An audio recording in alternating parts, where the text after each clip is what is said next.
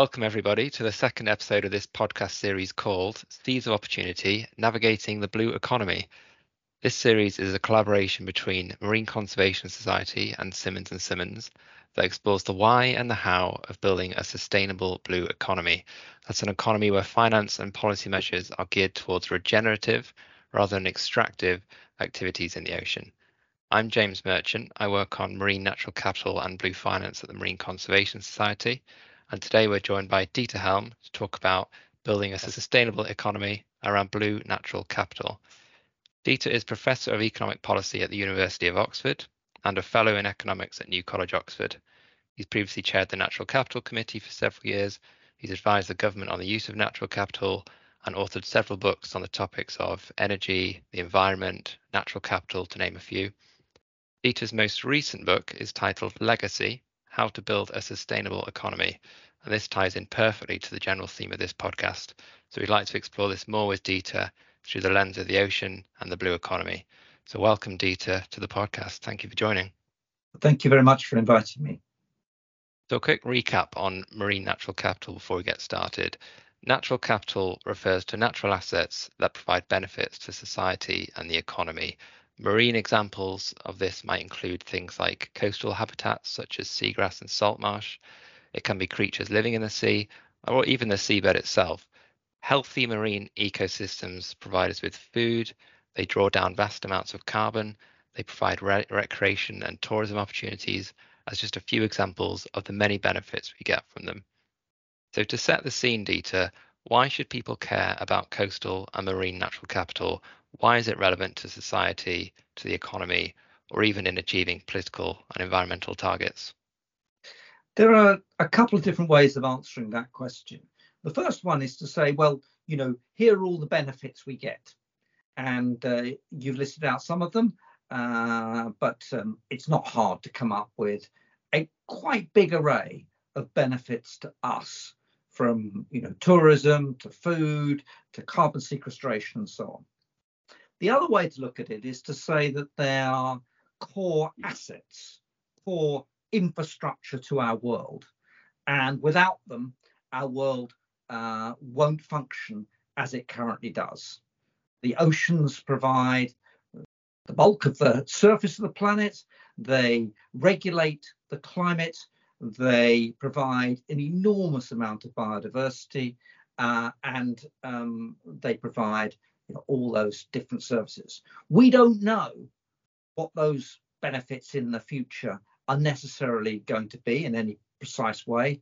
So the best way to think about it is these are core assets. We need them in perpetuity, and it's our duty to pass them on to the next generation in at least as good state as uh, we inherited them. And it's for them to choose how they use that endowment but every generation has that obligation to pass these things on. Yeah, absolutely. Um, well, at the Marine Conservation Society, we advocate for better protected marine ecosystems and species, cleaner seas, more sustainable fishing practices, and so on. And this is essentially for the health of the seas and the species in them. But we do also see the protection of marine natural capital assets as fundamental to a sustainable blue economy. And a recurring theme in legacy and your natural capital work more broadly is the importance of capital maintenance. So could you please explain what you mean by capital maintenance and why this is key to a sustainable economy? So the starting point is to look at natural capital as not just an asset, a set of assets that nature gives us for free, but assets which will go on delivering uh, their bounty forever uh, or for as long as it takes for evolution to catch up, uh, provided we maintain them intact and fulfill our duty to make sure the next generation gets them intact too. Now, to do that, the typical way of which people think about it, so well, we must invest in them. And my take is rather different. It's our duty to maintain them, which means that we have to spend out of our current income, our current standard of living, what it takes to make sure that these assets don't deteriorate. And that might mean all sorts of things. It might mean all sorts of limitations on what we do uh, to those assets. But the core thing is not to say, you know, the oceans are worth the following and this stock is worth this and that stock's worth that. We don't need to value these things because we're going to need them in perpetuity. We have to spend the money uh, analogous to fixing the potholes in the road. We have to make sure that anything that we do that damages our natural marine world is properly repaired. And that's what capital maintenance is about fixing the roof as and when there's damage to it, particularly when we cause it. Right. I think that's such a key point that's not getting perhaps as much attention as it should. I think the approach of capital maintenance does seem somewhat different to the current language being spoken, as you've alluded to, which is more about quantifying the benefits that ecosystems provide and then using this to inform decisions concerning the marine environment or even for building the business case in the markets to get private investment into ecosystems. Are these two different approaches towards natural capital, are they mutually exclusive or can, can capital maintenance provide the foundation that you can then use to bring in greater investment, which can enhance our marine natural capital stocks further? Well, you have to start with what are you trying to achieve? You have to get the question right before you start to think about what the answers are in terms of you know policies towards the marine environment. The question is how to maintain this stock of natural capital intact through time. That's where we start. Now, quite a lot of what conventional economics does is say, you know, look, here's a project here. We could, um, you know, uh, do something to clean up this beach. We could do something about this fish stock, etc. And it's thought of as a discrete thing we could do. And the economist works out, conventional economist, you know, what are the costs and benefits of doing that? And tries to work out what people are willing to pay, what they're willing to accept, to come up with some value to work out should we do that investment. Well, almost all of this does pretty great violence to what ecologists and biologists and science tells us. You know, ecosystems are systems. You know, the word is systems, it's not there by accident. And that means that all the bits fit together.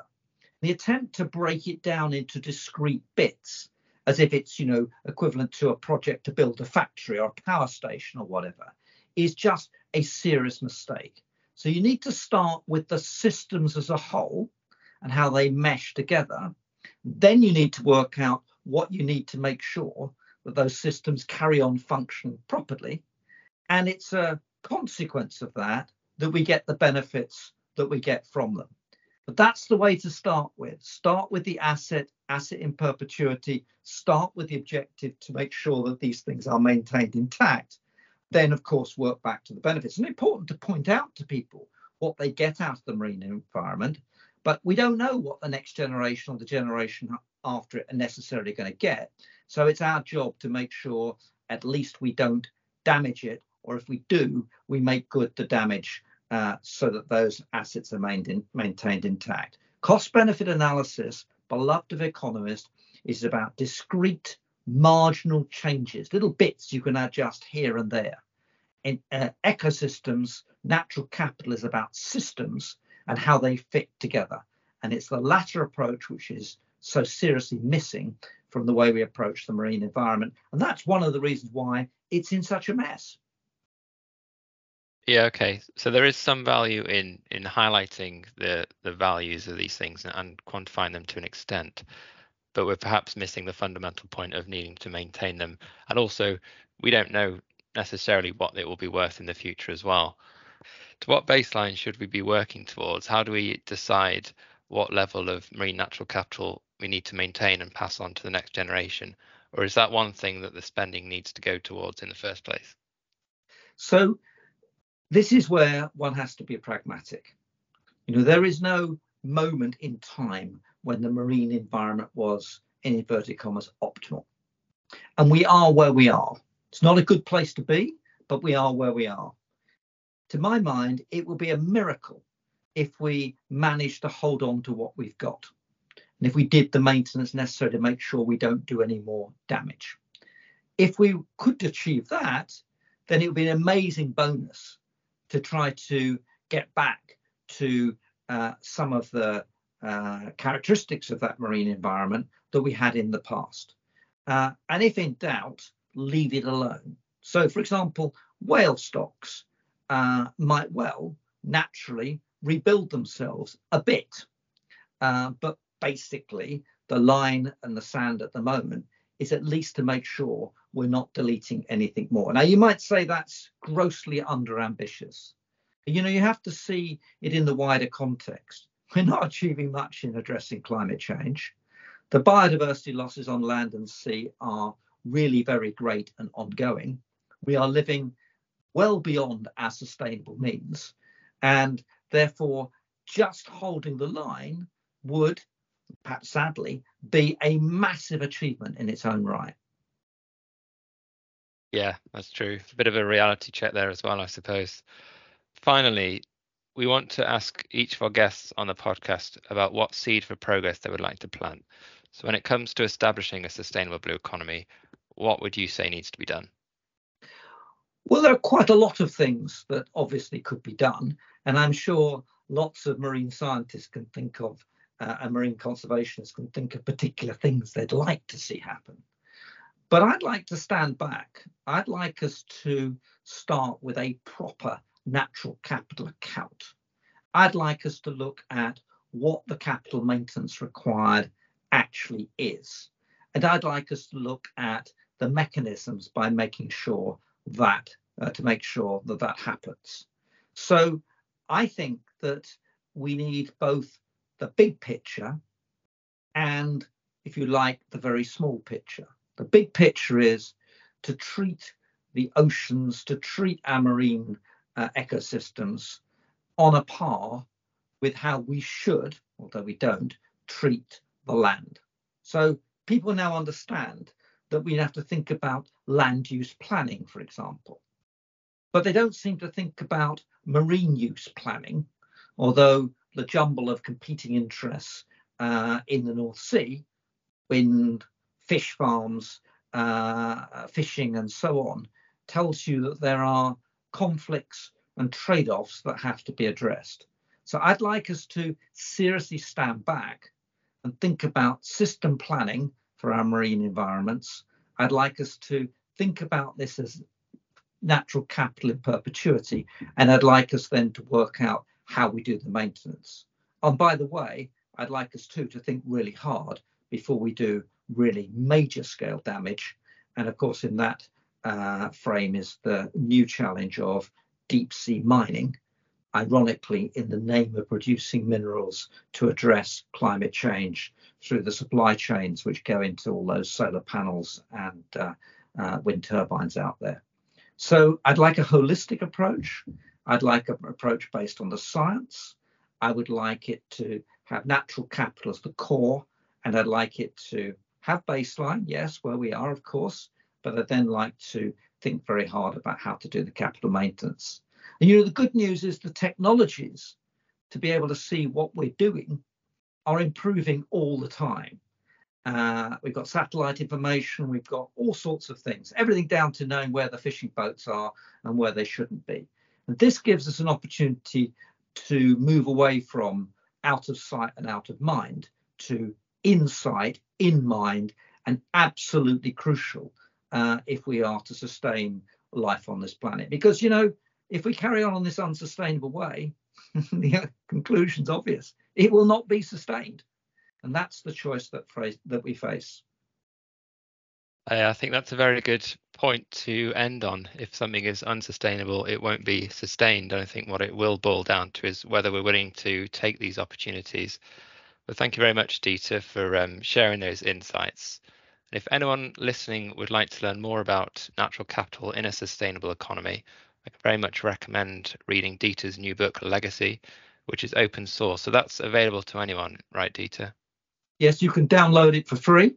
And uh, that is my uh, wish and intention that it's available at no cost to as many people as possible. Super. Well, thanks again to Dieter and to everyone for listening. We plan to release a new episode of the podcast every three weeks, every third Tuesday. The next episode will be hosted by our colleagues at Simmons and Simmons. This will be exploring the topic of international collaboration and legal frameworks for preserving marine biodiversity. So do look out for that one. And thank you all for listening.